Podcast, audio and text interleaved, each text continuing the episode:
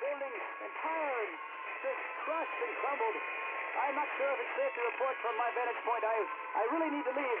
So the fences inform me that the surrounding areas are, are in ruin. I, I see some people running now. In the opinion of this reporter, if this nation, or in fact the world, ever needed heroes, that time is now. That time is now.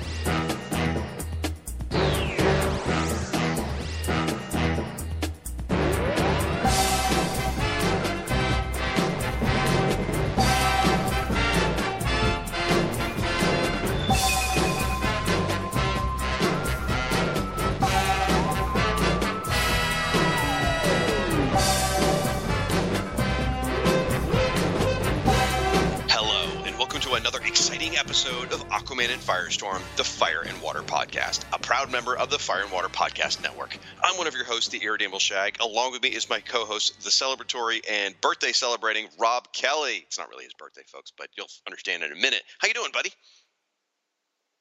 That was my Black Bolt impression. You like it?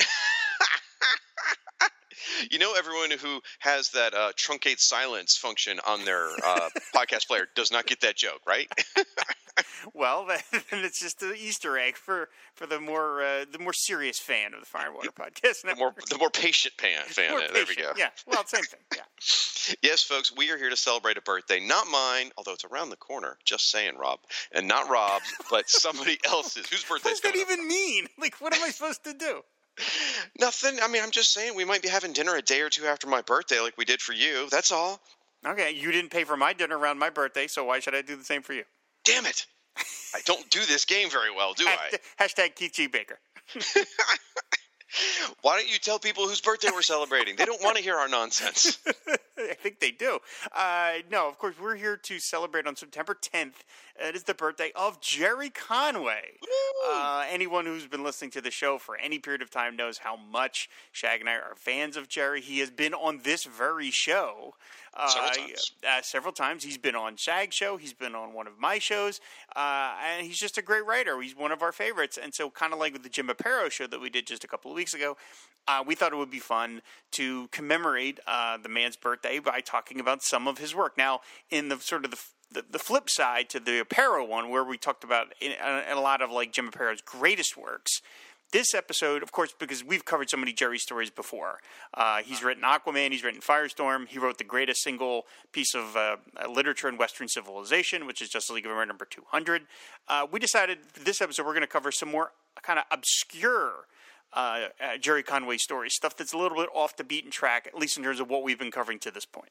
Absolutely. And uh, we, we each picked one story, which we'll get to in just a minute. Now, before we do that, we should take a th- second to thank our sponsor, where we're going to plug a couple more Gerry related sto- stuff. Folks, this episode of the Fire and Water Podcast is sponsored in part by InStockTrades.com. InStockTrades is your best online source for trades, hardcovers, and other collected editions, all for up to 42% off with free shipping on orders of $50 or more. What Gerry item do you bring today, Rob? Well, as I indicated earlier, I have an Inhuman story. Uh, I love the Inhumans. I really do. They're some of my favorite characters. I don't ever get to bring them up very much. So uh, for this uh, for this pick, I have Inhumans.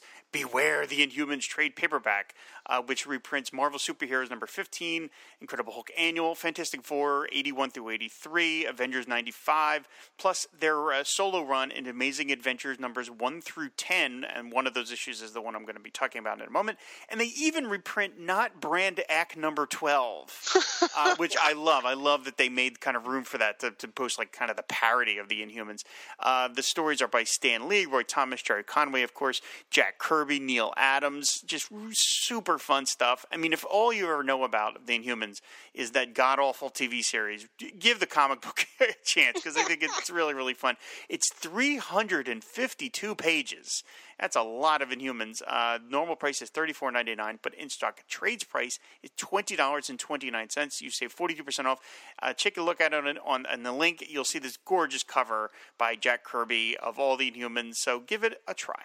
See, you already mentioned the TV show, so you took the wind out of one, sail of one of my jokes. I was going to announce you doing the new Inhumans Minute podcast, but uh, oh well. Actually, so, that show didn't last long, so that would be kind of a quick podcast.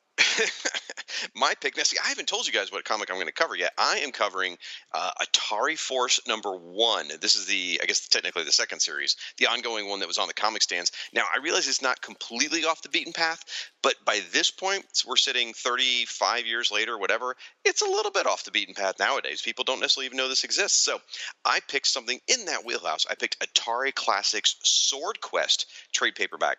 Now, if you were a gamer way back in the '80s, you might remember there were these uh, these were these comic books that would come in these video games that were tied with Sword Quest from Atari. There was Earthworld, Fireworld, Waterworld, and there was going to be another one called Airworld. And they had these little mini comics, and it all led up to this huge prize giveaway thing.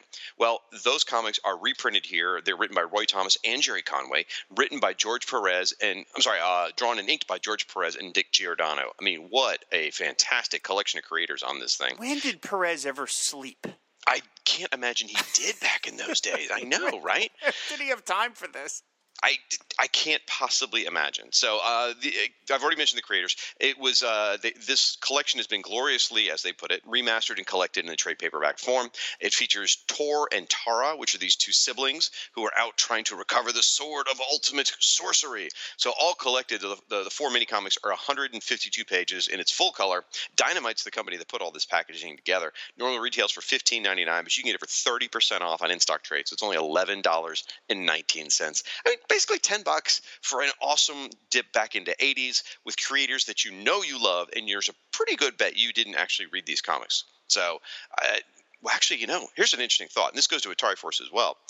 I wonder if the circulation on the atari cartridges was actually higher than a regular newsstand comic at that point. I bet it, it was. I, it I, I had them yeah But who knows what the crossover is? Either way, uh, of readers between the video games. So go out and pick up Atari Classic Sword Quest trade paperback. Go out to in stock trades and order those through them, folks, as quickly as you can. So, all right, Rob. So I think we're going to start off by talking about the Inhumans. Is that right? Yes. Uh, like I said, the story I wanted to talk about is uh, for in the middle of their run uh, and the Amazing Adventures, where they were headlining, co-headlining the book with the Black Widow. That's kind of a weird combination. Uh, and this is one of Gerry's earliest uh, comics works. Uh, this issue is from Amazing Adventures number seven. The story is in Evening's Wait for Death and it, was on sale April twentieth, nineteen seventy one. So again, this is pretty, pretty, yeah, pretty early on. It features an amazing, of course, uh, Neal Adams cover uh, where you've got this guy we don't know who he is, and he's yelling "Burn, Black Bolt, burn!" And meanwhile, Black Bolt's dispensing some pain to a bunch of uh, army guys. And then down at the bottom, there's a little thing about Black Widow because she she was the uh, the co-feature in this book. So it's it's it really is exciting looking. And again, if, if you didn't, this was the Inhumans' kind of first chance at uh, solo stars after having been basically supporting players in Fantastic Four all this time. So, as I said, the story is an Evening's Wait for Death. Uh, I purposely read this story. I read all the Amazing Adventures comics a while back, but I purposely reread this one out of context uh, because this was Gerry taking over for Roy Thomas. He had hmm. been writing the strip, Stan Lee had been writing it, and then Roy Thomas took over. And this is Gerry essentially doing a fill in because Roy Thomas is back in the very next issue, and then Gerry would come back after that. So obviously there was a kind of a lot of like deadline craziness going on. They were shifting back and forth. But I thought it would be interesting to read this story sans context of just okay, what is this? How does it read just by itself without oh, worrying about all the other issues, as if you bought it off the newsstand? So, as it, if it makes you feel any better, that's how I've read it because I've never read go. it. I've never read it in Humans comic before today. Oh my goodness! Uh, that's drawn by Neal Adams and John Verpoorten, and lettered by Artie Simek. So it opens with four members of the Inhumans, Gorgon, Triton, Medusa, and Karnak, wash up on the distant shores of Red China, where they are discovered by a startled and scared group of locals who regard these strange looking beings as monsters. When the four wake up to see the, the humans have their guns drawn, Medusa initiates an attack, believing they were about to be shot while unconscious. Triton dives into the ocean and activates a hidden lever, which unveils a futuristic looking craft inside the cliff face put there months ago by the Inhumans. They board the ship and take off. Meanwhile, in San Francisco, a mysterious man named Mr. Dibbs approaches a father and son with a mysterious weapon instead of a hand. Scaring the young boy, he apologizes and converts the futuristic appendage into an actual hand. Escorting the two into a car, they are gassed into unconsciousness. In the front seat of the car, the empty costume is of Black Bolt. Later, Medusa and the rest approach the California shore where they are greeted by the muscle bound denizens of the beach with fists. The, human, the humans make short work of them, with Triton distracting the goons so Medusa, Karnak, and Gorgon can resume their search for Black Bolt. After stealing some clothes, they hail a cab. When they emerge, they stumble into the middle of a standoff between armed police and a gang of armed militants. Medusa, Karnak, and Gorgon are horrified to see that the leader of the gang introduced his list of demands, and he is blacked by, backed by Black Bolt. to, to be continued. So uh, yeah, the not. I mean, this is a short story. Obviously, it's only about about twelve pages because it's only half the book. But uh, I'm going to ask you. So you said you've never read an Inhumans comic. What was your approach? What was your take on this? Well, let me back up a little bit. I've certainly read comics that had the Inhumans in it, Right. but I've never read a story where they were the lead characters. I don't know how that's happened in all my years. I've read tons of Marvel comics, just never this. So for this, it was a little interesting because I was I'm certainly familiar with the characters. I knew who they were. It was really interesting seeing them as protagonists because I feel like their personalities here are very very different than when they're guest stars. Because usually when they're guest stars, they're almost an antagonist. They're causing some sort of you know heroes meet up and fight kind of thing.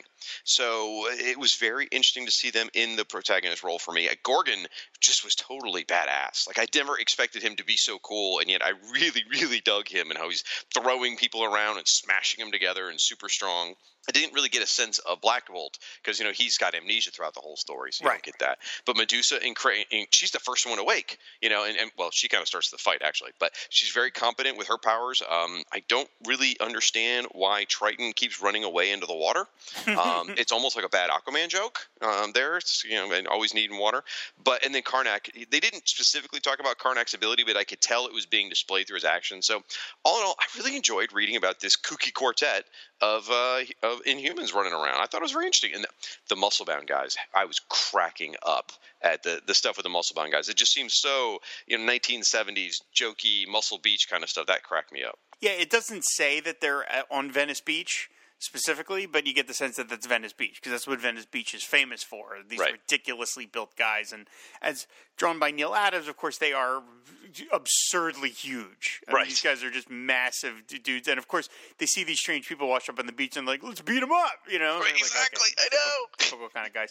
Um, yeah, I mean, I like I said, I have a, a love for the Inhumans. I don't know where it comes from exactly. I don't think I read a lot of Inhumans comics as a kid, but it's just something about how unusual they are. I mean, Gorgon has the the, the, the horse legs, like he's mm-hmm. basically like a centaur, and that's his Right. big thing is that he can stomp and makes the ground shake. And Karnak has the karate chop, and there's Medusa, of course, who actually spent some time as a member of the Fantastic Four at one mm-hmm. point.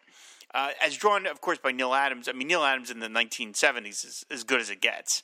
Uh, it's just beautiful looking. The characters are really amazing. I love the lighting he gives in some of these effects. When Triton is getting up off the beach, there's kind of a he's in shadow at one point where he jumps into the water. I dig all that. And then there's this other panel where Gorgon is taking two of the red China soldiers and bunking their heads together, and that's done in, in almost silhouette. Uh, that's really cool. So- uh, I like. So yes. Red Red China. Yeah. Is are we allowed to say that anymore? Well, is red is red China? is red is well. That's true. Well, I guess at the point, not all of China was communist, so that's what they Oh, had to maybe that's make why- the okay. distinction of calling it red China. Uh, but, uh, but yeah, and then you got this Mister Dibbs guy, who, of course, I mean, at, at the time, Sidney Poitier had just been in in the heat of the night, so they, they called me Mister, and he had done the sequel. They called me Mister Tibbs, so here we've got Mister Dibbs. Oh, Yeah, I knew it was something. I, I couldn't put my finger on it. I'm like, what is it? I, 'cause you know what I kept doing is I kept going back to Claw um, because he's got a mechanical right, hand. he's got a mechanical hand, right? and it looks even like like a little bit like Claw's hand. I'm like, but this isn't what Claw looks like, and I couldn't put it together. Thank He you. even has a line where he says the name is Dibbs, Mister Dibbs, which is Yes. literally right from the movie. Oh, so that's just kind of like a little bit of a gag there. And so we again we find out that this this guy, the, the mute guy, is actually Black Bolt, who's kind of under this sort of amnesia sort of thing. So I mean, by itself, I tried to kind of look at the story as does this read like a Gerry Conway story? Does it have any of the things in it that I associate with Gerry as a writer, uh, and not that much because, as I mentioned, he's taking over for Roy Thomas for just for the month. So it was sort of like, here, Gerry, just here's the ball, just run with it a little, uh, almost like pick up the Thanos glove and run a little bit to get us to the van, and then someone else will pick up for you.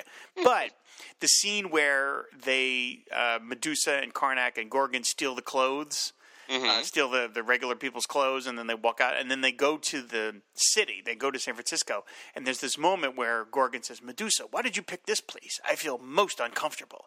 And they have all the people staring at them. That's a very, to me, Gerry Conway sequence because you had that a lot in Justice League, where a couple of the characters would go to some remote location and then they would interact with the locals, and people would be staring at them because they'd be like, "What? Who's this red tornado guy?"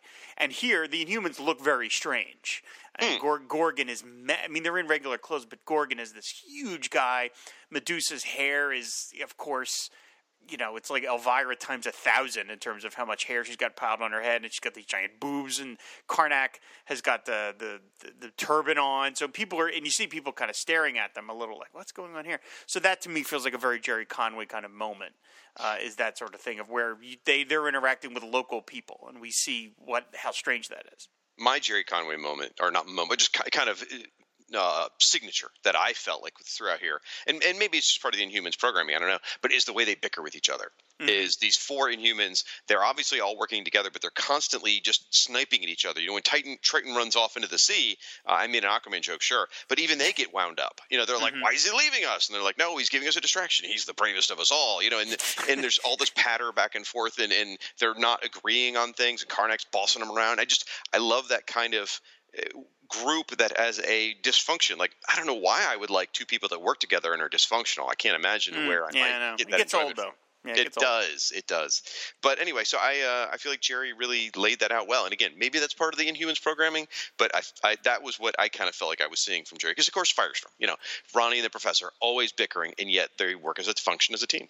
Yeah, and clearly this book, Amazing Adventures, was kind of used as a, a, sort of throw throw things together and see what would work because the Inhumans would disappear off the book as of number eleven, uh, and then the Beast took over as a as a lead feature, and that was written by Gerry Conway in the beginning. Isn't that, when he uh, turn, isn't that where he turns blue, or was he already blue? Uh, I believe so. Yeah, no, I believe he because he's gray. He looks grayish in the. Okay, that's that was the beginning of him blue, becoming blue. Yeah. Right okay. now, at the time, just to give a little more context, Gerry was pretty busy. He was writing this, uh, occasionally writing the Inhuman strip. He was writing Ka-Zar for Astonishing Tales. Plus, he was writing Daredevil and Iron Man.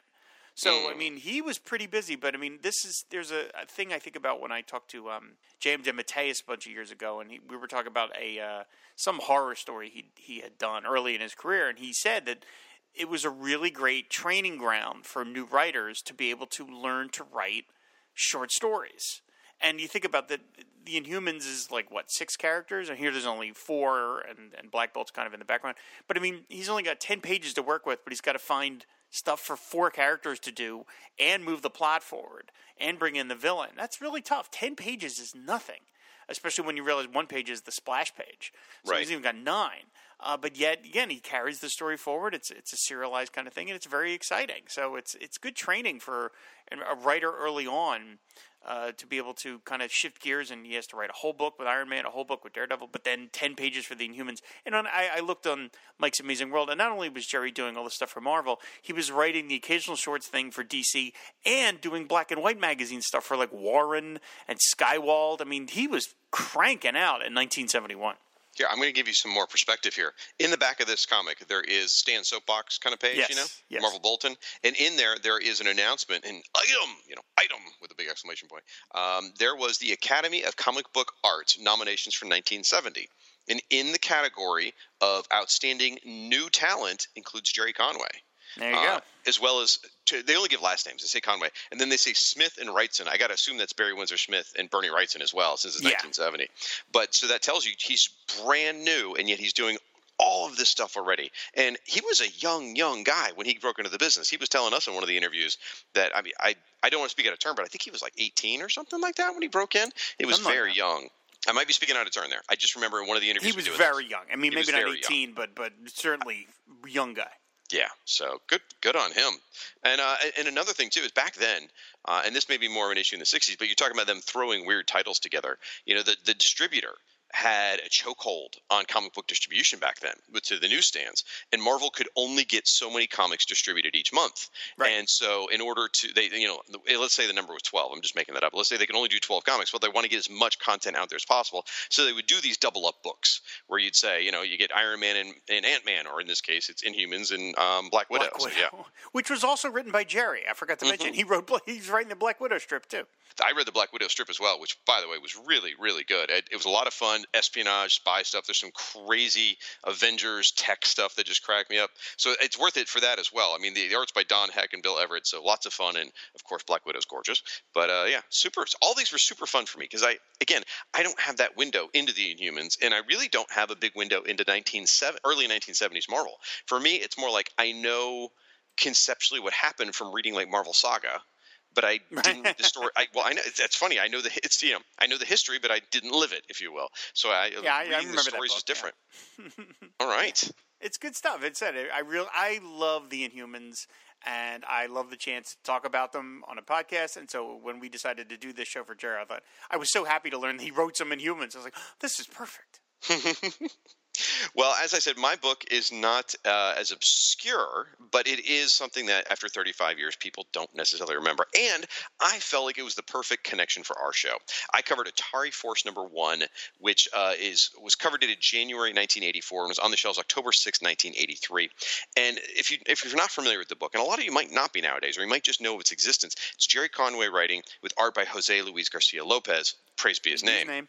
So wow, that's amazing. And I also felt like it was a nice connection to our Who's Who show because you know we've been covering Who's Who now for I don't know 37 years, whatever it is, and. In it, we have uh, touched on a whole bunch of Atari Force characters. And every time we covered an Atari Force character, I would say, Wow, this art's amazing. Wow, I, I bought all these issues. I still haven't read them. And someone tweeted us out to us recently, or maybe it was Facebook, I don't remember, but saying, you know, has Shag read Atari Force yet? And I shamefully had to say no. So I thought this is perfect. This is a Gerry comic that's not in a lot of people's hands. It ties in with our Who's Who stuff. It's a great comic, by the way, and I, it was super fun. So Oh yeah, going. no, I was. This is a great pick. So did you read this off the stand, or did you read it later? How did this go I down for you? did. I think I bought Atari Force. I th- at least got the first issue. I remember having this because this this cover is to me one of the great comic covers, like kind of ever. I, I think it's. I mean, I'll let you describe it, but I remember seeing this on the stands and just it hit me right in the solar plexus. well, I remember, I, I again, I first time reading it, but I always would see Atari Force on the newsstand because you know it, it, I'd get my X Men or I'd get my Firestorm or Iron Man or whatever I was buying, and Atari Force would always be there. So I always saw the covers, and they're always gorgeous because you know after Jose leaves, there's a bunch of great artists that come after him. So, but I had never picked it up, and I agree this cover, this particular cover is great. Now, before I talk about this actual issue, I just want to give you a little bit of backstory on it. So, Atari Force is a comic book based not on a video game, but based on a video game company, which is so strange. You know, you would think it's original. You know, good. It's I that that's why part of the reason I avoided it. I thought it was like remember remember the Q*bert cartoon. Of course. It, it was not good. The Pac-Man cartoon, not bad. Q*bert cartoon, not good. And so in my mind, I'm looking at this Atari Force on the shelves, going, "Oh gosh, it's some sort of video game comic." And you know, I'm not a video gamer, so I'm like, I don't care about this. So that's part of the reason I avoided it. So years later, I, I get the I begin to understand the real thing. Now, th- as I said, this is volume two because volume one, were again I talked about mini comics in the beginning that where I mentioned the Sword Quest. They did the same thing with these Atari Force. It was a series of uh, video game comics that were in the packages. You'd buy your Atari cartridge, you'd bring it home, and inside was a mini comic. And there there were mini comics in Defender, Berserk, Star Raiders, Phoenix, and Galaxian. And so those five comics were a little more straightforward. It's about five regular humans going off into the multiverse, and their their comic would sort of interact with that universe of that game. So there would be some parallels there. Whereas in this case, with this Atari Force comic we're going to cover, the only connection really is that some of them wear the Atari logo. And one of the characters is named Tempest, which is tied in, you know, of course, the popular video game in the 80s. Beyond that, there's no connection to any Atari game. It's just a balls crazy science fiction story, is what it boils down to. And it's a lot of fun.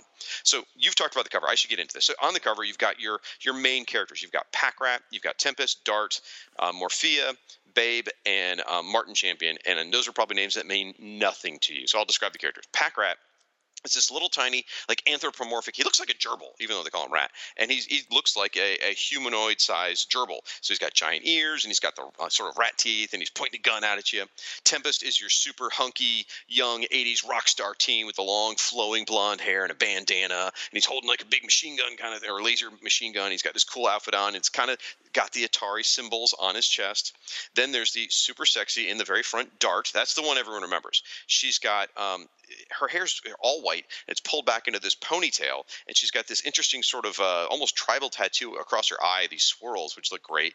And she's in a pose with another laser rifle. She's basically your badass chick mercenary who's super hot is kind of where she comes into. Then you get Morphea, who's this green alien, all green alien with a laser pistol, who uh, looks sort of mysterious and uh, almost. I always look. I always thought they were kind of like a religious character, but they're more of a scientist. Then you get Babe, who's like cringing in fear. Is this enormous, fourteen foot blue creature, kind of you know, uh, almost like a shape like an egg, sort of giant and blue, and they're obviously fearful. They have the, the, a very infantile mind. And in the background is Martin Champion, who's running up, who's uh, Tempest's dad. He's not even in the comic, but uh, this issue at least, and he's coming. He's the grizzled war, war soldier running up behind him.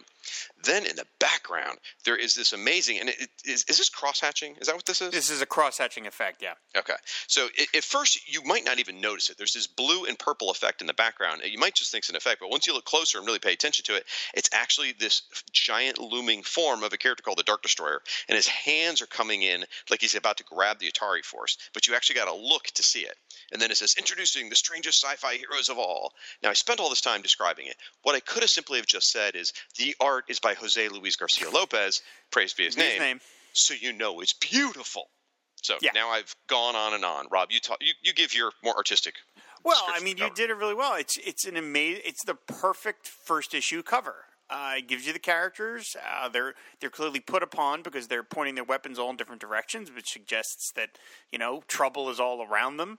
Uh, the background image, the Dark Destroyer and the stipple thing, is just such a great look. The colors are gorgeous. The logo is great. I like that it's very it's very simple, but it's offset to an angle, and then you've got by Gerry Conway and Jose Jose Luis Garcia Lopez below. But that Praise his- praise his his name. Yeah, it's just it's everything you would want as a first issue cover. It just is. I mean, you just you're like, this is perfect. It this I look at this cover and it reminds me of that story that that we've all heard, or not all heard, but we've heard about that there was a, a day at the DC Comics offices in the '80s where the famous artist uh, Moebius uh, was in. He was visiting and he was talking to I think Andy Helfer. Uh, and looking at a page of Jose Luis Garcia Lopez, praise be his name, his name. artwork, and and he was looking at it, and he looks to Helfer and he goes, he uses photographic reference, no? And Helfer goes, no. And Meb- Meb- Moebius just went, son of a bitch. You know? Like, yeah, that's how good this guy is. I mean, it's just, you mentioned working the Atari logo into the costumes. I mean, yeah, that's a that's a crass commercial consideration uh, that you have to literally, but he does it so well that it looks genuine. It looks like a uniform.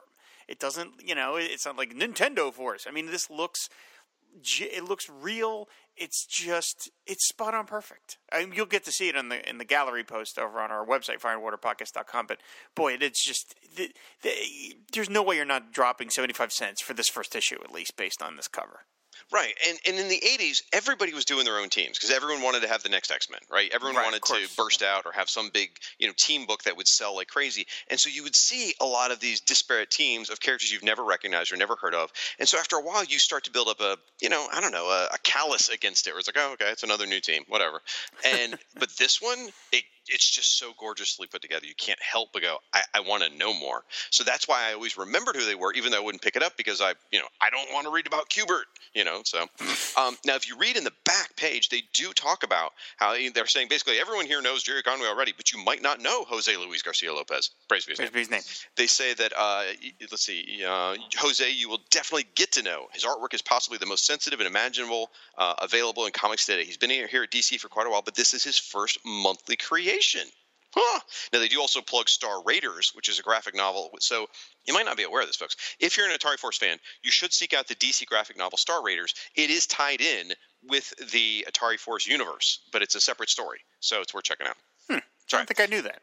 Oh yeah, I, I actually stumbled across it in um, oh I don't know when I was on one of my world tours going around city to city visiting people, and I found it like you know a cheap bin or something, and I'm flipping through it because I'm like oh you know I don't really own many DC graphic novels, and I was looking at it and I was like oh my gosh these are some Atari Force characters in here, so that blew me away. I picked it up and then was reading about it just last night more, and so yeah it's uh, it takes place if I under, if I remember correctly I think it takes place between the original Atari Force series and this Atari Force series, and it's not necessarily about the Atari Force characters but about the universe that they live in. it's a it's the Mandalorian of Yes. DC graphic novels. exactly what it is.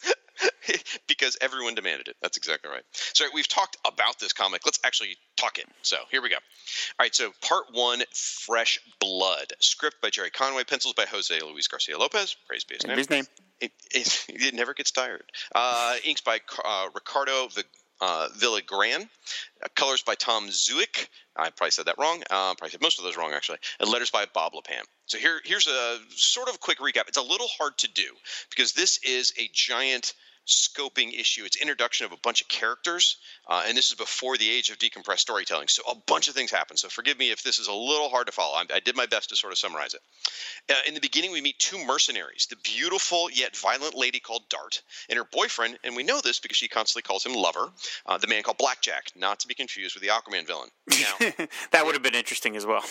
well, it could be his descendant, I suppose. But anyway, uh, they're in a seedy space bar. So this is like way in the future.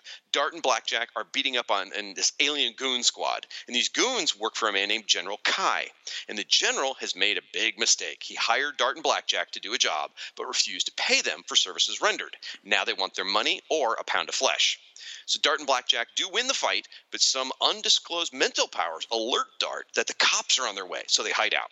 Meanwhile, General Kai faces the Dark Destroyer and then is killed for failing to capture Dart. Ooh, intrigue. Uh, then we're introduced to the alien named Babe. As I described before, Babe's this 14 foot tall blue creature uh, with the disposition of an infant. Babe is abducted from his homeworld by slavers intending to sell him. Next, we jump over to Atari headquarters, which is a satellite, which is awesome, and we meet Tempest, who's also known as Chris Champion. Now, Chris is the only person directly connected to the previous iteration of Atari Force, as his dad was a member of that team. Tempest is, as I mentioned, the all action oriented, handsome blonde guy, exactly what you think of for a 1980s action dude. And uh, Professor Venture is testing Tempest's abilities, including Tempest's ability to use portals to pass through solid objects. Apparently, he's passing through the multiverse to do this. And we find out that Tempest and Dart have a history together, a bit like a brother and a sister. Uh, there we also eat, meet Morphea, who's an alien green scientist who apparently will become later because uh, she's on the cover, or then uh, finally, we meet the thief Pakrat, who looks, as I mentioned, like an anthropomorphic hamster or gerbil. And he is absolutely adorable looking, but we find out exactly how dangerous he is, too, with his claws and teeth as he's ripping apart people that are in, in his way when he's trying to steal stuff.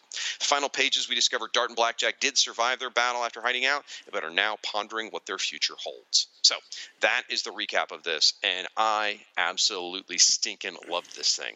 It, it coming into it, having never read it, not knowing where it's going, anything about it, it felt a lot to me, sort of like a, a family friendly version of a, of a 2000 AD story. Is, is really kind of what I got the vibe off of this thing. I totally could follow what was going on. It was a great introduction to the characters. I mean, certainly we don't get the team together by the end, but if you just read this off the stands, you're like, I want to know more about these people, and I want to know how they got together. Is that the impression you got off of this? Yeah, this is this was really fun. I, I bought this at the time. I don't think I continued on with Atari Force. I'm not sure what I guess at 13, I guess was it the, the age I was. I just, I don't know. I wasn't. I don't know what I was looking for because this is a blast. You're looking for Q*bert. I get yeah maybe so. Uh, Galaga Force. Uh, no, this is this is really fun. It's funny you said that this you felt like this was the family friendly version of a 2000 AD story, and while I see what you're saying, I kind of came at it from the other end in that I am surprised how kind of adult this story is hmm. for something with the Atari brand on it. Uh, um, okay, you get the you don't you don't really get the sense that that Atari was really you know kind of like on Gerry to like do too much. I feel like they gave him a lot of freedom here uh, to kind of do what he wanted because there's a lot of kind of like adult touches and little subtle things. I mean, I don't want to say super, super subtle, but that moment at the end where Blackjack and Dart are talking about how broke they are, mm-hmm. and then she comes out and gives him this big deep kiss, and then the next panel she starts taking her shirt off. And we see her bare shoulder, and we see she's got a tattoo there, and he goes like that, huh? And she's like, uh huh and which is you know okay, we they're gonna Oh, go, they're, okay. they're gonna go do it. Um, the scene with the the guy being dropped into like the the, the acid kind of thing it turns him into a skeleton is really kind of gruesome. Uh, again, of course, I mean the layouts by JLGL PBHN are just un- unreal how good they are. I mean that that panel of Dark Destroyer leaning into the, the acid bubble to pulling the gem Right. bubble thing out is so beautifully done, wonderfully colored by Tom Ziuko, I believe is how you say it. I love all the dark skies behind him. Um, Babe looks suitably like like you very expression uh, very um uh, very evocative expressions on on her face. I mean, she's a giant baby, so she has the uh, everything is from the face, and so we see that. the the act The opening sequence is great with Dart and Blackjack. I love when he's holding that that vase of, of stuff, and then gets shot, and then, he, then he's like, and he goes, "Gangway, coming through," and he has like almost like a comedy run. Right. I mean, it's this is this does make me want to read the rest of the issues of Atari Force because this is just so good as a intro to the story and the plot and where we're going. Well, I wanted to follow up on that battle specifically because there's a lot going on. It's very. I, I did go back and look to see if they actually killed anybody other than General Kai. There's no uh, definitive murders in this book. They beat a lot of people up. They may have killed them. I don't know. So that that's where I was kind of thinking the family friendly side. But um, the battle itself is so expertly designed and drawn. It's dynamic. You can follow exactly what's happening the whole way through it. Nobody at any point ever looks off model. I mean, there's almost like a, a little bit of ancestor of Kevin Maguire in some of the. Fa- you talk about the facial expressions. There's a little bit of ancestor of Kevin Maguire in these facial expressions. Each one is, you know, very you can, uh, expressive. You can tell exactly what's going on in the character's mind. The acting is there, and, and the body shapes are amazing, and the women are gorgeous, and the men are hot, and it's just so amazingly. Uh, I, I, I'm losing my adjectives. I'm just totally wowed by this thing. And I get why I get why Dart became the breakout character. Uh, Yeah. She's she's such a cool fighter. She's got a great, sexy, really unusual look. She's fun. She's got interesting powers. You want to know more about her. Uh, I even wonder if Jim Lee was sort of inspired by her when he created Zealot for Wildcats because there's a lot of similarities there with the short crop white hair, the the facial tattoo stuff. I mean, it looks a lot like I think Zealot was. I, I can't. I don't know all my Wildcats that well. The girl with the white hair that fought with swords. I want to say in Wildcats, whatever her name was. Anyway, I get the feeling that maybe Dart was the inspiration for that. Every panel, virtually every panel in this story, is shot from a different angle. Every single one, and just the amount of work that that takes to conceive and be able to, of course, having uh, having the skill to be able to draw it uh, from every angle, and make it look good. I mean, the opening is great. I love the kind of the the, the, the drunken guy laying there. I mean, this is uh, the- the perfect team of this guy of Conway and Lopez of just absolutely knowing how to tease you just enough uh, to keep you interested, but setting up, you know, having to do lay all this pipe and kind of figure out, like, all right, you know, we got to bring you back for this. uh, You know, this, we're introducing a whole universe to you, uh, and we have to make it compelling enough in this issue that, that that it works as a one issue story. But then you want to keep coming back more and more. And I love all the doodads and the inventions. I mean, the, all the little stuff that Dart and Blackjack have that are kind of like Batman utility belt stuff. The spaceship is really cool. I love the way GLGL uh, conveys uh, Tempest's powers, where he can sort of portal in. I like that's a really great effect. And again, Gerry does a, just a great job of. Again, there's times where he slows it down and then speeds it up. He really feels like it really feels like he he put a lot of thought behind it. I mean, of course he did. I don't mean to Right. say that he didn't for his other stories, but uh, obviously when you're creating an all new team for the first issue and you're hoping this series takes off, you re- it's it's hard. It's really hard to do, and yet he manages to pull it off here. This is this again. I don't know what my issue was at 13 that I didn't like this, but this was really fun to read. Well, it took me a long time as a kid to, to finally appreciate sci-fi comics too, because I I guess I wanted to see the explosions on the screen happen. I don't know, but as an adult who's learned to really enjoy sci-fi comics, this is one of the best. This is just absolutely balls crazy, super fun. And and I wanted to mention you, were talking about different characters. There is a character in here, uh, Doctor. Oh, geez, what's what's her name? Uh, she's the one testing Tempest, Professor Venture. That's her name. She has got her hair pulled back in a bun. She's got sunglasses on her head. She's smoking a cigar the whole time. She's got this really simple black and white design costume. The reason I want to bring her up is she really reminds me of like a Steve Rude character from Nexus. Like I really feel like the simplistic lines, the, so little effort to draw. I shouldn't say little effort.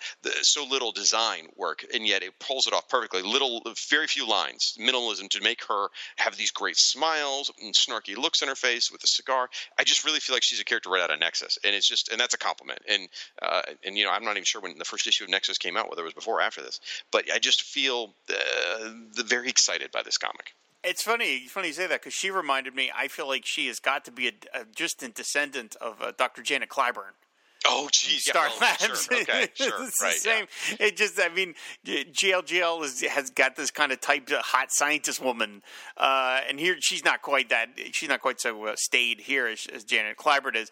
But I, and again, I like her with her magenta sunglasses, and you mentioned the cigar. Again, everyone has a very distinctive look. I love it when she wraps her arms around Tempest. Exactly. She Yeah. gives him the hug. Like that's really well done. It's just this thing is so well done, and I can't imagine um, that JLGL had time to do a monthly book. And of course, Atari Force unfortunately didn't last all that long. But Jiminy Christmas, this is such a nice pairing, and I can only imagine if you're Gerry Conway and you write this script. I mean, he already knew what artist he was working with, but imagine. You know, you wrote a script and they're like, "Oh, who are you getting to draw it?" Oh, Jose Luis Garcia Lopez. You're like, "Thank you, Right, Thank you so much," because you know he's going to find every inch of excitement in your story. Especially when you're creating all new stuff. I mean, it's you know, it's not like you, you're writing your Inhuman script and you're like, okay, who's going to draw? Oh, that's cool. You know, it's it, uh, these are your creations that are coming out of your head, spilling onto the page in the most gorgeous way possible. Oh. Yeah. And um, oh, geez. Uh, now you mentioned didn't last long. It went about 20 so- or so issues, and Jose does eventually have to leave the book. And I don't know if that's because he went over to DC Comics Presents or he just couldn't keep up, whichever. But then you get people like Eduardo Barreto. I mean, you get a whole series of great artists on this book afterwards. I've got all of them. I bought them years ago when you and I started the Who's Who podcast, specifically because those Who's Who entries really blew me away. And so uh, they've been in. on I have like this little bookcase thing, and, and in one shelf is my Micronauts, and the shelf right below that is my uh, Atari Force. My goal was always finish the Micronauts and then read Atari Force. Well, I got back to Micronauts last weekend, which was very exciting, and I now I may need to jump forward and read the Atari Force because this was great. This was absolutely fun. Speaking of Who's Who, I remember there was a whole thing where in the first, I think it's the second issue of Who's Who, they skipped Blackjack. They didn't give him a listing, Mhm. and people were like, "Where's Blackjack?" Like they were all really mad and stuff. And they ended up getting Jail Jail to do most of the listings Yep. in Who's Who, Dart and uh, Tempest, and so you know they that continued on. It was again really, it, it, it's the best possible advertiser for these characters. And so yeah, this was great. And you know, I mean, it was it. I mean, look, we're we everyone knows we love Gerry Conway. We wax his car all the time. The show is so. I mean, but the sheer fact that the, the, it's an Aquaman and Firestorm show, it's pivoted around two characters that Gerry spent a lot of time writing and, in Firestorm's case, creating. Uh, so we all know how much we love Gerry Conway. But I, it, it was fun to dig up stories that are not typically the stuff that we cover and still be able to enjoy the living hell out of him and just be like, yeah, this guy could just do a lot of stuff. You know, he could write sci-fi, he could write teams, he could write solo, he could write kind of teenage drama, he could do he he really handle a lot of things, and there's a reason why he's one of the biggest names ever in the industry uh, because uh, you know he's super super talented and still is. And if you want to, yeah, I was going to say first still. If you want to support some of his more recent stuff, of course, there was a Firestorm collection that you can still buy, uh, which was a more recent Firestorm story. He also did some recent Spider-Man stuff, and he did a bunch of stuff for Car- uh, with Carnage as well for Marvel. So those are some of those more recent collections. If you want to go out and uh, support him from just stuff in the last few years. Yeah, and he's very active on Twitter. So if you ever want to talk to him, go go on Twitter and just at Gerry Conway, and like odds are he'll respond to you. He's Oh, he's on. Twitter a lot. He's he's fun to interact with. He's such a nice guy too. Yes, he is. Well, I think that's going to do it for this stuff. Um, you know, Rob, there's been some changes around the network in the last couple of weeks. You want to talk a little bit about that? Yeah, I mean, of course, uh, we have our website, which is fireandwaterpodcast.com, and we have our Twitter feed, which is FW Podcasts. And but uh, the new thing that we've launched is our Patreon page. A year, literally years in the making. So many arguments. Uh, we've launched, launched a Patreon page uh, because, and as we mentioned in last week's little plug. Uh, as David Ace Gutierrez called it, a goddamn commercial uh, episode that we released. We talked about that the costs of the network are going up, and we have kind of we we we've been covering all that for for a long time, but now we thought, well, they're getting to the point where we want to. Uh, you know, like see if people can be willing to help us out and, and keep the network going. And luckily, uh, it's going very well. And so, if you want to contribute uh, to keeping the Fire and Water Podcast Network going, you can go to our Patreon page, which is patreon.com slash FW Podcast. And of course, we will have the link in the show notes of this episode, and we have the link on our website. So you can go and make a uh, one either a one time donation or even better, an ongoing monthly donation, which uh, helps helps keep us keep the network running, and also entitles you to a bunch of really fun rewards like the ones we're about to get to. That's right. Uh, we're not going to sit here and rattle them all off, but there are dozens and dozens of supporters, and if you reach certain plateaus, you actually get to be mentioned on every episode of a show. For example, our thanks in the Fi- Aquaman and Firestorm Fire and Water podcast goes out spe- specifically to Adam Ackerman, David Gutierrez, and Gordon Tolt, uh, Gordon Tolton, sorry, who uh, our favorite Star Trek Next Generation supporting cast member, uh, who uh, have been kind enough to support us via Patreon and have told us that this is the show they want their recognition on. So thank you for that, guys. Yes, thank you very much. So go out and join the dozens and dozens and dozens of folks who have already helped out. And again, it's really to keep the lights on. This is not a cash grab by any means. It is literally to pay off Rob's uh, dr- drug habit and to cover. Wow. Um, oh man, that got dark fast. and to cover really honestly the hosting fees, which have gotten really exorbitant. So uh, that is going to do it for this episode. Again, go out to the gallery if you want to see some awesome Inhumans action and some awesome Atari Force action. We will have some of the images from these comics out there. Better yet, go find these comics. Actually, Atari Force have never been collected, but you can find them in the fifty cent bins. The Inhuman stuff, uh, Rob mentioned a collection right there. You can get right now with his story. So please go out there and pick up these books and love the heck out of them. And uh, Rob's already mentioned Twitter, Facebook, all that jazz. So I think that's going to do it. I have to say, to end it, happy birthday, Gerry Conway. There we go. That's why we're here. Have a good one, Gerry. So until next time, folks, fan the flame and ride the wave. Well, uh, Jenette Kahn was uh, our publisher at that time, and this was back in, I guess, the early 80s when um, Warner's was buying up a lot of companies. Uh, I, I, think this this was before Time, uh, the, the Time Warner merger, I believe. They had bought Atari, and they saw that Atari was uh, a, a very popular system, and they wanted to somehow monetize that in other ways. Jenette had this idea of synergy, you know, that we would create characters that could be turned into video games and video games that could be turned into comic books. Uh, Roy Thomas and I were brought up to uh, Sunnyvale to meet the create, you know, the, the software programmers and, and marketers and artists uh, working at Atari. And we all pounded our heads and came up with different kinds of projects, like Sword Quest, for example, which was uh, a project that uh, was directly tied to the uh, to the video games. Uh, but one thing that we had done, we had done this this uh, little booklet uh, that called Atari Force, which was designed to just be a uh, a giveaway with the video games. But Annette, Jenette liked the name. You know, she said this is a good name, and we we could you know make some make a, a regular book out of this. But when we when we were talking about it, and I came to New York uh, to plan the book, I said, you know, I don't, I don't, I don't think we should just do this as like a, a Star Trek ripoff. You know, a, a, group of scientists and space travelers and all of that. Uh, let's really make it a, you know, a a book about uh, all these different species. You know, we have this opportunity to, to do this, you know, wide, wild, open world, which, which wouldn't tie into the rest of the DC universe, and which was always a good thing because we then weren't tied down by what we already knew. It was just this bizarre, wonderful moment, you know, where we brainstormed for about a week. Uh, Jose and, and myself and Andy Helfer, who was going to be our editor, uh, just brainstormed, threw out names, threw out ideas, threw out uh, shtick, storylines, and came up with this project that I think transcended the rather mundane, uh, you know, origins, you know, of, of, just wanting to do a knockoff book of uh, that used the name Atari. It sort of grew like Topsy, you know, as they used to say.